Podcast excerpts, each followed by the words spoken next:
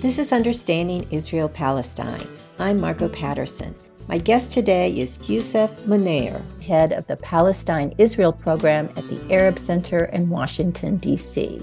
We spoke July 27th about internal divisions within Israel and how the ground is shifting for Palestinians as well. First, news. Israel passed legislation that will double the sentence for Palestinian citizens committing sexual crimes from what it is for Jewish Israelis. Passed at the end of July with bipartisan approval, the new law targets Palestinian citizens of Israel if the authorities judge they are guilty of sexual harassment, assault, or rape of a Jewish woman because of a nationalist motive. Israeli and Palestinian women's groups, deny that sexual offenses with so called nationalistic motives is an issue, and say the unequal treatment of Palestinian and Jewish perpetrators is aimed not at combating gender crime, but at inciting hostility against Arabs. Orly Nir, chair of B'Tselem, Israel's largest human rights organization, said the law is another tool in the establishment of Jewish supremacy. The progressive activist group, the Worker Circle, has resigned from the Conference of Presidents of major Jewish organizations, citing disagreements with the umbrella group over advocacy for Israel and anti Semitism. In its resignation letter, the Worker Circle criticized the conference's promotion of the International Holocaust Remembrance Alliance's working definition of anti Semitism, a definition being adopted by communities and organizations across the country, but which some believe is intended to chill criticism of Israel. It also cited the conference's unwillingness to speak out against the erosion of democracy in this country and in Israel. Founded in 1900 by Yiddish immigrants, since 2016, the Workers' Circle has focused on combating gerrymandering and other measures that contribute to the decline of democracy in the United States. IfNotNow, a Jewish peace group that opposes the Israeli occupation launched a campaign August 1st to pressure New York Democrats in Congress to refuse endorsements and financial contributions from AIPAC, the American Israel Public Affairs Committee. The pro Israel advocacy group is considered one of the most powerful lobbying groups on Capitol Hill. In December 2021, AIPAC established its own political action committee and its own super PAC called the United Democracy Project. The super PAC concealed its creation by AIPAC, pouring $26 million into key primary races. The United Democracy Project took particular aim at female progressives running for Congress, out of fear that even if they weren't critical of Israel now, they might become so. Most, but not all, of the candidates it supported won.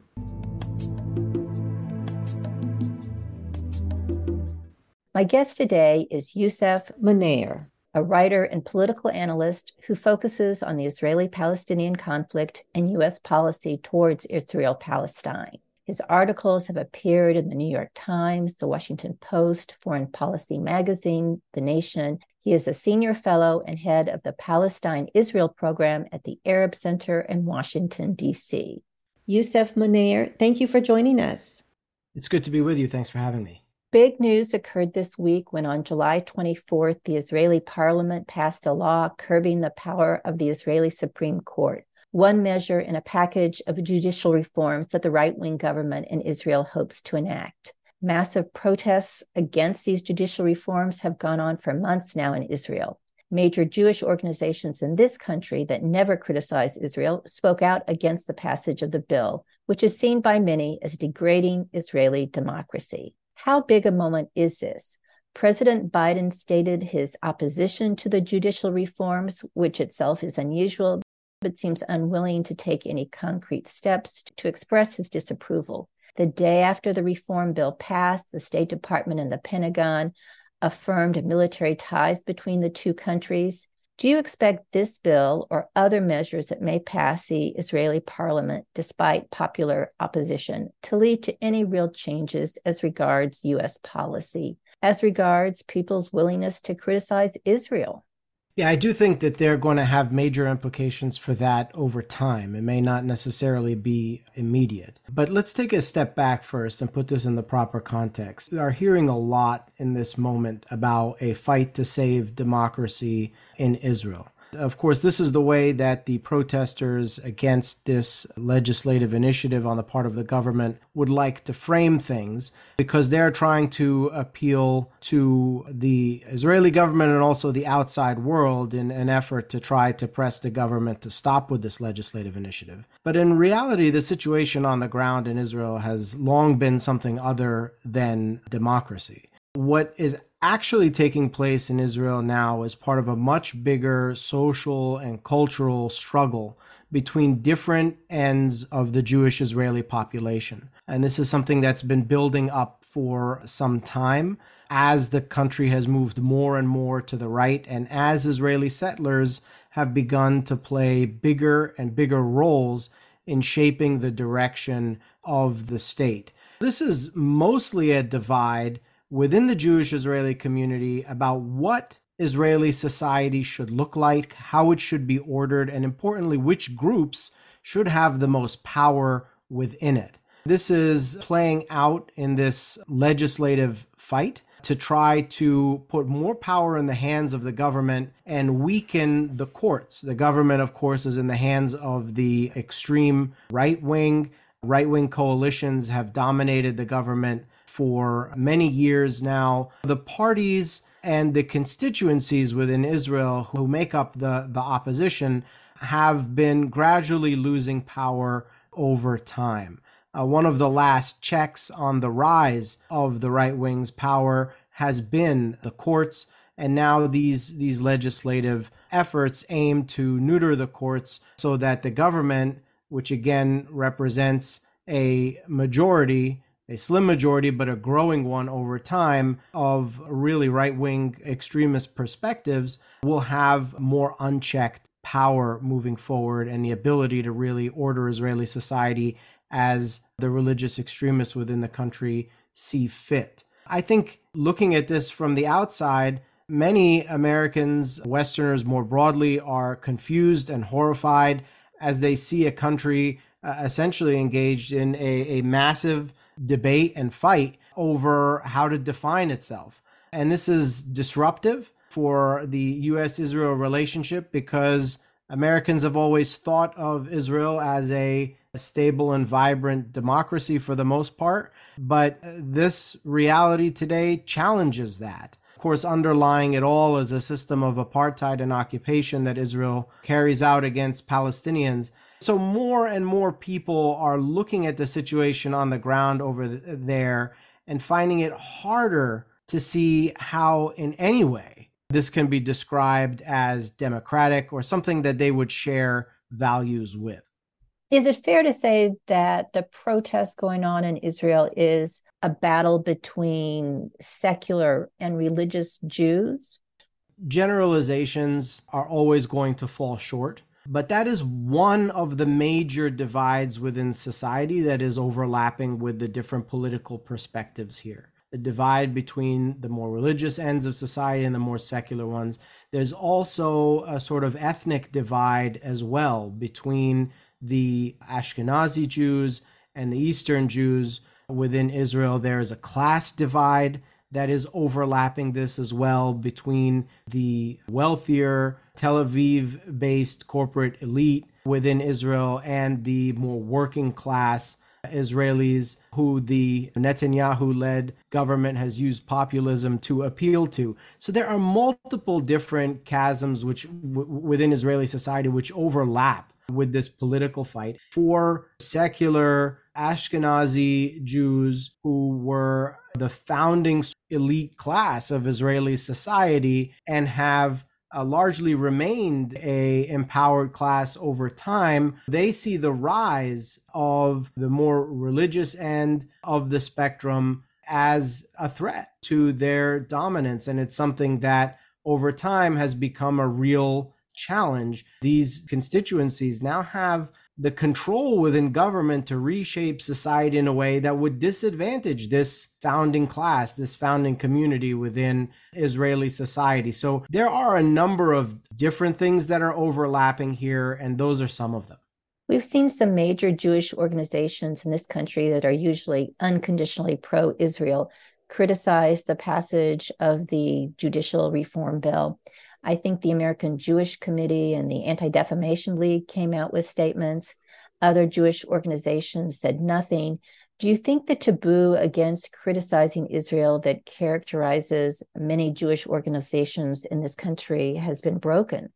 I think it becomes a lot harder to say that you can't criticize the Israeli government when there are hundreds of thousands of Israelis in the streets protesting the Israeli government. I think that we have seen the impact of that uh, reach the American discussion on this.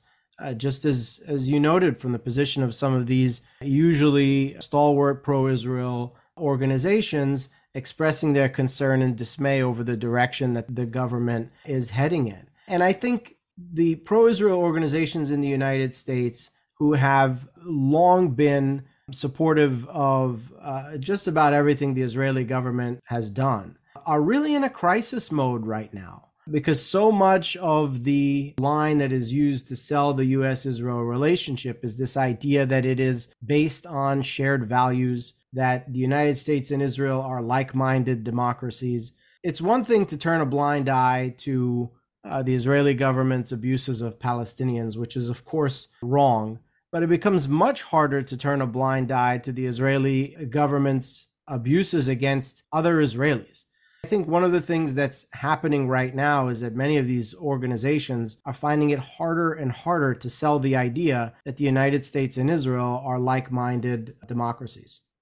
I want to ask you about a recent article you wrote called Israel's Recent Attack on Jenin, the Next Stage of Apartheid. The Israeli attack on the refugee camp in Jenin in July was more violent than anything seen in the West Bank for the last 20 years and was comparable to what went on in 2002 during the Second Intifada. You write that battlefield dynamics have changed, that Palestinian armed resistance in the northern West Bank has gotten more sophisticated as the power of the Palestinian Authority has waned the PA has diminished legitimacy and you write diminished capacity and will. I have several questions. First, Palestinians are so surveilled. Where and how do they get these weapons and how do they get trained on how to use them? It's a good question, and you have to understand that situations that Palestinians are in and under military occupation, there's a lot we don't know about how this all happens. We do know that there is uh, a lot of homemade devices being used, particularly now we're seeing the rise of improvised explosive devices being used to target Israeli military personnel carriers and tanks and so on. Oftentimes, these things can be made out of other items. Uh, we're not seeing highly sophisticated weaponry being used, which is obviously something that would, would need to be created by a, a military industry and a state, which Palestinians don't have. But we are seeing a different level of violence. And we are seeing Palestinian capacities, particularly among militants in some of these refugee camps, evolving to include improvised explosive devices and rudimentary projectiles as well. The Israeli military's violence uh, against these refugee camps has also escalated. And what I think is so important about all of this is the Israelis went into Jenin in a, a, massive way in 2002 as part of their siege of Palestinian cities during the repression of the uprising in those years. And many of the Palestinians who are fighting the invading Israeli troops in uh, Jenin's refugee camp this summer were not even alive in 2002. And I think it just goes to show you how lacking the Israeli vision for addressing this challenge really is. The vision is just for repeated episodes of this for as long as possible. Of course, is not a recipe for peace. It's not a way to resolve anything. People increasingly view the Palestinian Authority as being a stooge for Israel, the body that Israel subcontracted the occupation to. Do you think that's a fair judgment on Palestinians' part? Do Mahmoud Abbas and other Palestinian officials have the capacity to reform the PA? Can it be rehabilitated? Should it be rehabilitated? Is there still a viable role for it? We need to remember why it is that so many Palestinians think this way about the Palestinian Authority. You have to remember the Palestinian Authority was an entity that was created to be a vehicle to carry Palestinians to statehood. As a product of the Oslo Accords, from the early 1990s. And if you look back at the Oslo Accords, the initial plan was for there to be a Palestinian state that the Palestinian Authority would help form by 1999. And if you look at the calendar now, it's 2023. So for Palestinians who are living under Israeli military occupation, they've seen decades literally go by. The very cause for being of the Palestinian Authority has not been achieved what has happened instead is that Israeli occupation has only become further entrenched. Settlements continue to expand around Palestinians in the very space that was supposed to be reserved for a Palestinian state. And the everyday machinations of Israeli occupation and apartheid continue to visit violence on the lives and livelihood and properties of Palestinians. All of this with a administration in the Palestinian Authority that is often cooperating with the Israelis to ensure the security of the occupying power. And so if you're a Palestinian living in this situation, how can you look at this authority as anything but a failed project? The reality around you in every possible direction is screaming that that is the case.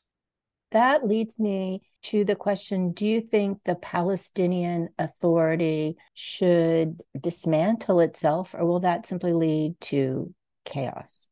I think a lot of Palestinians would probably tell you that life as it is is pretty chaotic right now, even with the Palestinian Authority around. And certainly that's a perspective I think that people in, in the refugee camp in Jenin and in other places where they're dealing with routine Israeli raids and the military showing up in the middle of the night would tell you. At the same time, there are some essential administrative services that the Palestinian Authority does provide. And a generation of Palestinians has grown up with the Palestinian Authority as part of their lives. So there's no doubt that any shift away from that would be disruptive to some degree. So, in many ways, there is um, a sticking point here but it is reaching a point where something has got to give. And for many years, even leaders of the Palestinian Authority have said that if there isn't a change, they're going to quote unquote hand over the keys to the Israelis and effectively dissolve or dismantle the authority. Obviously, that has not happened yet, but with every passing day, we seem to be getting closer to that point, whether the PA wants to do that voluntarily or not because their actual control over different parts of the territory which they're supposed to administer is clearly waning. If you're just joining us, this is Understanding Israel Palestine. I'm Margot Patterson, and I'm speaking with Yousef Munayyer, head of the Palestine Israel program at the Arab Center in Washington, D.C. Things are looking very bleak for the Palestinians. As you pointed out, violence in the West Bank has been increasing during the last year. And then since 2023, this new far right government has come to power that is greatly accelerating settlements. You have settlers terrorizing Palestinian villages. You have Palestinians feeling increasingly hopeless. From what I hear from people who have visited the region, the stage seems set for more violence. You mentioned that the battlefield dynamics are changed. Can armed resistance achieve anything for the Palestinians given Israelis' military might and the huge resources and sophistication they bring to repression? I think your characterization of the situation is in many ways fair. I think it's important to remember that at the same time, while Palestinians have been facing the brunt force of Zionist settler colonialism in Palestine for over a century now, forcing them or and attempting to force them off their land and into smaller and smaller corners of it. Today, between the Jordan River and the Mediterranean Sea, half the population, if not more, continues to be Palestinian Arab. There is, of course, a important story here that is concerning, that is negative, is clearly about the oppression that Palestinians are facing. But there's also a very important story here about steadfastness, sumud, as Palestinians call it. Despite all of the efforts to try to force them from their land and to wrest control of it away from them, Palestinians continue to remain. As to your question about armed resistance, I think that Palestinians have always had many different modes of resistance towards Zionist colonialism. The different methods that have been used have varied over time and have ebbed and flowed depending on the situation on the ground. There was a period of time where Palestinian leaders were engaged with negotiations with Israel, and it seemed as though there could be some progress in that direction to many Palestinians. But as it became clear that the strategies of negotiation were yielding less and less, over time. The incentive to continue to use arms to achieve liberation, I think, has gone up. And today, if you look at the perspectives of Palestinians, most will tell you uh, that they believe that armed resistance is the way to go to achieve liberation or at least change the status quo to a better place uh, than it is now. Of course, we know that the Israeli state has responded to that with overwhelming force and repression. Uh, this is why I have always been a proponent of trying to uh, bring change from the outside and call on governments and civil society actors to press the Israeli government to uphold its obligations under international law and to end its violations of the human rights of Palestinians because I think anything short is a recipe for a very bloody outcome for both sides and, of course, overwhelmingly for Palestinians. Talk to me more about bringing change from the outside. It seems that the international community's willingness to match deeds to words has is not they don't have a very good record on that. Do you think that can change or do you think civil society is the only recourse or the only alternative that could affect change to the situation? I think that these efforts have to be tried. They have to be tried to their fullest. I think you're you're right that the international community, uh, states around the world, and especially the United States, has really failed to hold Israel to account. In fact, they are the primary enablers of Israeli apartheid on the ground here in the United States through their annual uh, generous contributions uh, to the Israeli military in the amount of nearly $4 billion a year.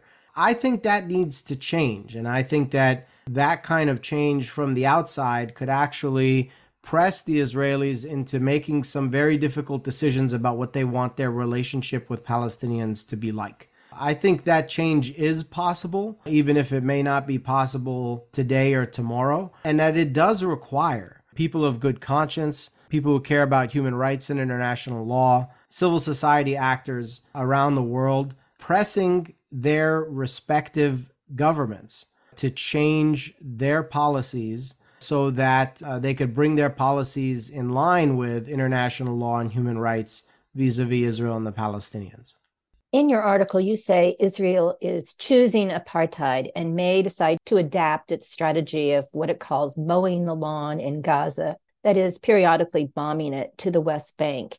And you mentioned that Israel may in the future assume a, a semi permanent state of armed conflict on the West Bank. How concerned are you that Israel might go further and expel Palestinians? And what consequences, if any, might it face if it did so? I think this is something that is very, very concerning, in part because we have seen mass expulsions historically, both in 1948 and, and again uh, to a different extent in 1967, and uh, smaller scale expulsions on a routine basis. We saw as recently as uh, mid July when uh, a Palestinian family was forced from their home in Jerusalem. And we see on a regular basis Palestinian property being taken, homes being demolished, agricultural fields being uh, burned or bulldozed. All of these restrictions have the effect of trying to push Palestinians off their land. I think this is something that Palestinians face on a daily basis, but at the same time, there are growing calls today in high places in Israel, including within this far right extremist government, calling for even greater actions against Palestinians. There is talk about another Nakba, the Palestinian word for the expulsion of, of Palestinians from their towns and villages in 1948 and afterwards. This discourse is growing within Israel and reaching more and more elevated and official circles. It is a real cause for concern. When you ask what, if any, cost there would be to this, it's not really clear that there would be very much of a cost, which is what I think makes it so dangerous. Uh, we see again these actions taking place on a daily basis against Palestinians with very little pushback from the international community, if not outright support from the international community. I think it is something to be very concerned about and a very real possibility that should an Israeli government see an opportunity to push more Palestinians from their land and away from their homes. This is an opportunity that they could very well exploit, as they have historically, and use it to further entrench their grip on the land. Last question for you, Yousef. I hear many commentators say, given all the circumstances, nonviolent resistance is the only option, the only way forward for Palestinians. But of course, that's easier said than done. You have to have a charismatic leader. You have to get everybody on board with that. Would the Israelis be receptive to a campaign of nonviolence? What's your opinion about that? Well, I think the answer is probably no, because we know that they're not receptive to the nonviolent Palestinian resistance that takes place all the time and has been taking place for decades. There are many Palestinian nonviolent resistors who have been brutally repressed and thrown in prison over the years. We know that even even at nonviolent protests of Palestinians, uh, violent repressive uh, means are used to shut them down. I don't think that that is likely going to appeal to Israelis, which is why I think that those kinds of methods might be more useful for external audiences who have the ability to shift their policy towards Israel. And maybe if that happens, then the Israeli government's willingness to listen or take a different perspective can shift. But I also think it's important for those people who are supportive of Palestinian nonviolent resistance to get involved in it, to get involved with efforts to boycott, divest, and sanction, and also to oppose efforts to restrict freedom of expression when it comes to things like boycotts. Uh, because you cannot tell Palestinians to practice nonviolent resistance and then at the same time be silent as their nonviolent resistance is repressed either by the Israeli military or by governments around the world who are seeking to uh, intimidate or criminalize uh, boycott, divestment, and sanctions activism. Yousef, thank you so much for coming on the program today. You're welcome. That was Yousef Munayyer, a senior fellow and head of the Palestine Israel program at the Arab Center in Washington, D.C. You've been listening to Understanding Israel Palestine. If you'd like to listen to the full interview, you can go to our podcast or visit our program page on the KKFI website, kkfi.org, and listen online.